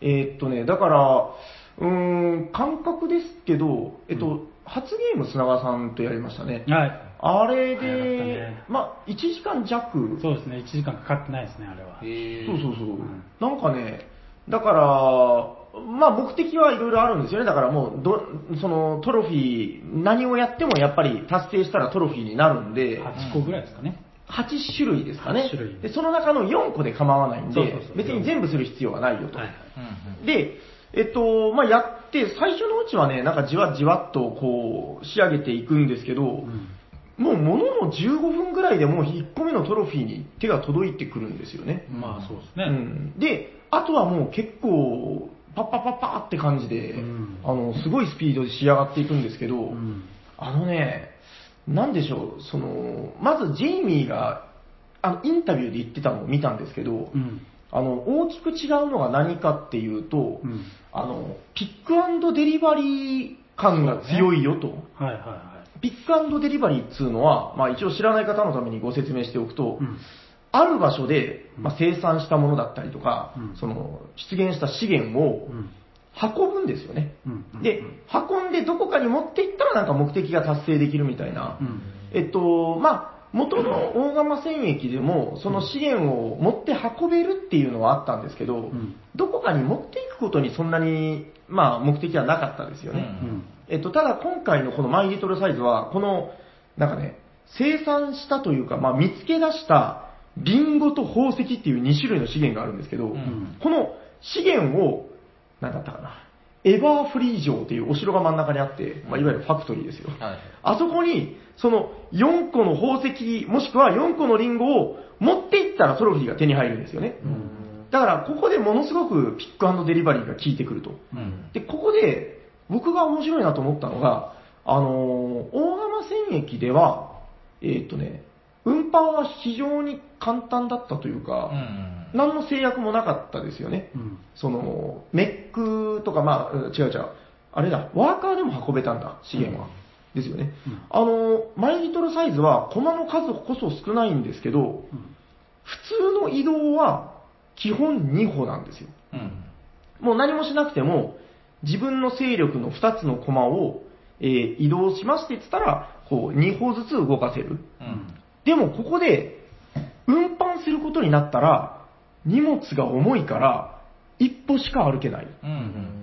っていう、ここのなんかね、すごく運搬感が出てくるんですよね。うん。だから、こう、荷物を引きずって歩いてるとなかなかたどり着けない。そう、この縛りがね。そうそうそう。だから、よりその、荷物を持っていくのか、置いていくのか、うん。その辺の、なんなんでしょうね、この移動の部分がものすごく効いてるなって感じですかね。で、そこで面白いのが、あの、パワーアップっていうのがあって、えー、なんかね、アップデートできるんですよね、自分のこのワーカープレイスメントのあの、アクションスペースを。うん。で、これを強くできるんだけど、強くすると、なんか、結構とんでも能力がいっぱいあるんですよね。うん。なんか、もうその、もう一体の自分の駒のところにワープするとか、なんか、二つ資源が置いて放置されているところがあったら、どんなに離れてても、ジャンプしてそこにワープできるとか、うん。はたまた、物を持ってても2歩歩けるとか、うん。なんかそういう、そこで個性が出てくるんで、えー今回はじゃあこのパワーアップにしようかなみたいな、その辺のコンボ感なんかもあったりして、うん。えーまあだから、まずそこの、えーピックデリバリーっていうのが、あの、似てるけど違うんだぜってジェイミーがおっしゃってたんですよね。そうですね。うん。で、まあ実際やった感じですけど、どうでした、砂川さん？いやー、早かったね。そうな、まず、まずそれですよね。もう言ったけど、そうそうそう。言ったけど、でもそれが一番でかい。え、もう終わるの？っていう。そう。なんかもう誰かが4個取っちゃったら、うんあと1周で終わりなんですよね。そう。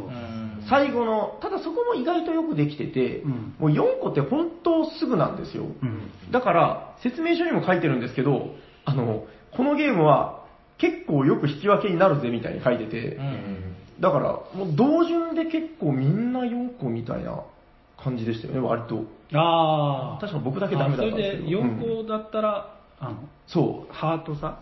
そうそうそう。で、割とみんなその4個にたどり着くタイミングがほぼほぼ同じになったりするんで、じゃあどこで差がつくかっていうと、その次の判定基準が例の友情値なんですよね。うん。まあだからあの、大釜戦役で言うと、民の信頼度みたいなハートがありましたよね。はいはいだから、まあ割ともう同じスピードで進めてるんだったら、もうこの友情で差がついてくるわけなんですよ。うん。だからそこの辺のもう、だから実は結構シビアなゲームバランスなのかなとも思ったんですけど、うん。えっと、ただね、今日ちょっとじゃあ最後に言っておきたいのはう、ん。えっとね、とりあえず1回目遊んだ日は、うんもうあれですよ、割とガチのゲーマー4人でね、うんあの、2連戦やりまして、うん。まあ、結構シビアなゲームだなって感じしましたよね。うん。あこれは、なんか、割ともう一旦差で決まるな、みたいな。で、な、思ったじゃないですか。うんで、その後にうん、実はね、今日あの、うちの小学校2年生の8歳の娘と遊んだんですよ。はでね、あれ、2人でやるとまた結構違ってい。、うん。ゲームテンポがなんか違うのかな？なんか、プレイ感がまず全然違うんですよ。うんまあ、それはそれで面白かったんですけど、うん。あのね、あの、負けましたね。ええそう。いや、僕結構もう自信あって、あ、これはちょっと勝っちゃうな、みたいな。8歳の娘にそう。負けた。うーん。ままずね、やっぱり、あの、僕の持論なんですけど、斉藤さんよく聞いておいてください。あの、はい子供に負けれるゲームはいいゲームだと思ってて、いいゲームでしょう。子育て的にね。うんあの、で、もちろん条件があるんですよ。その、わざと負けに行こうとするわけじゃなくて、うん。ちゃんと考えれて、自分も楽しめるんだけど、なんか、子供が頑張ったら、ちゃんといいぐらいのバランスになるゲームって僕めっちゃ好きなんですよ。うん。なんか、頑張っても負けれるゲーム。う。うんん。で、だから今日やってびっくりしたのが、あのね、二人でやると、うん。あの、ちょっと細かい話になるんですけど、うん。あの、マイリトルサイズにはサイコロがついてるんですよね。うん。これ何をするかっていうと、資源を算出するときにうん、ダイスで場所を決めるんですよと。うんだからこのリンゴを算出、まあ、発見っていうんですけどね、こう、あの、リンゴ探しますっつって、サイコロガーンって振って、例えば緑が出たら、緑の土地に出さないといけない。うんうん。で、そこにもしも、え自分がいればそのままもらっても構わない。でも、そこにお友達がいたときに、そこのお友達のいるところに直接、ほら、リンゴが見つかったよってしてあげたら、友情がもらえるんですよ。これが実はゲーム的にかなり効いてて、さっきの説明でわかるとき、なんかその判定が結構友情で決まるんですよね。だから、あのね、今日二人でやったんですけど、僕の振るダイスが、もう全部あさっての方向に行くんですよ。うん。ああ、誰もいねえ、俺もいねえ、みたいな感じのところに出て行って。で、娘が振ったやつが、自分のいるところとか、うん僕のいるところにちゃんと出てくる。うんで、その結果、友情がぐいぐい伸びるみたいな。友情でもトロフィーもらえるんで。うんうん。そうそうそうそう。で、最後どうなったかっていうと、うんまあ僕もだから、あの、持ち前の、あの、ずる賢さで、結構頑張って追いついたんですよ。で、4対4までは追いついたんだけど、おやっぱり最後友情差で負けた。ーなるほど。いい勝負だ。そうそう、だからね、あ俺も全力を出して頑張ったよ。あまあでも、うん、見事だったね、みたいあ。な。ああ。そう、だからね、なんかその辺の、ジェイミーの愛が見えるっていうんですかね。あジェイミーが、あ、うんジェイミーがだったかな。まあ、ちょっとあの、デザイナー名にジェイミー載ってなかった気がするんですけど、まあ、なぜ、その、まあ、娘がどうだこうだっていう話で作ったゲームじゃないですかうん。だからうん、まあ、間違いなくそこには対象年齢8歳からなんですよねうん。この、8歳の娘と遊ぶっていう気持ちがやっぱ入ってるんだなと思って。そうだね。うんで、それはやっぱり大釜戦役、元のあれではダメだったんだと。う。んで、多分、このなんかね、8歳ぐらいの子供が、ちょうど、なんでしょうね、あの、ルールがかなり簡略化されてるんですよね。うん。あの、ルール分量もちょうどいいし、あの、本当に遊んで無理ないぐらいだったんですよ。うんまあ、砂川さんもやったからわかると思うんですけど、んかなりわかりやすくなってますよね。そうね。いや、だからね、あれ、その、大釜戦役のリトルだからって言って怖いんじゃないのって思ってる方いるかもしれないですけど、うん。あれ、本当に8歳で結構いけますよ。そうね。うん。で、やっぱりね、まあなんだかんだ言ってゲーム性がどうだこうだ言ってますけど、あの、やっぱりね、あの、もうピークというか、一番テンション上がるのは、この、まず箱見せて、可愛いなんですよね。うんで、箱開けてう、ん。可愛い可愛いフィギュアが入ってるんですよ。うんで、ここで、パカッ、可愛いなんですよね。うん。だからやっぱこれを、まあ、やっぱそのいかつい戦車ではダメなんですよ。斉藤さんとのね、あの、斉藤さんとこの息子さんは、オーガのあの戦車で喜んでるかもしれないけど、めっちゃ喜んでます。あ、そっか、これだから女の子の話ですね。あの、やっぱでも、女の子ああいうの雰囲気だけでやっぱ好きになるってとこあるんで、あの、世のね、えー、女の子の、えー、ゲーマーにしたいな、みたいな、あの、そういうお子さんを抱えている全国のゲーマーの皆さん、マイリトルサイズ、予想以上にいいですよ、とうん。言って、本年度の初ホットゲームを締めさせていただこうかなと思います。イノシシが出てくるんだよね。それ言おうと思ってたんですよ。ね、縁起物がね、あーもうすんごいタイミング失ったわ。あれですね、あの、大釜戦役に出てくるあの緑の勢力が、うんあの、イノシシなんですけど、はいはいあの、いわゆるあれが全部、あの、その、だから、マイリトルポニーっていうサンリオみたいなキャラクターとコラボなのかななんかその雰囲気にデフォルメされてるんですよね。うん。だから、なんだっけ、その、イノシシ、緑の、もともとは、あの、ほら、大釜戦役では、おっさんがイノシシ連れてましたけど、えっと、マイリトルサイズでは、あの、もう、イノシシみたいなおっさんになってますから、おっさんではないけど、可愛かったよ顔がねうん、顔がイノシシの、擬人化してそうそうそうそう。あの、直立してね。そうそう、砂川さんの好きな青だったら、なんかあの、バッファローみたいな、うん水牛みたいなのに乗ってたんで、えっと、水牛の顔したおっさんになってると。おっさんかどうか。よろしいですか？はい。まあ、その辺の、えー、イノシシが出てくるゲーム。で、まあ、あの、お嬢さんにもおすすめでございます。ね。すごくまとまりが悪い。今年も、いい年になればいいだと思いますね。あゲームタイトルをもう一度。はい。本日ご紹介したホットゲームは、マイリトルサイズでございました。はい、ありがとうございました。ありがじゃあ、そろそろ終わっていきますか。はい。聞いてくださった皆様、ありがとうございました。ありがとうございましまたお会いいたしましょう。はいお届けしたのは砂川と、黒崎と。夜行と、T 斎藤と、た。サニバタイラです。ありがとうございました。ありがとうございました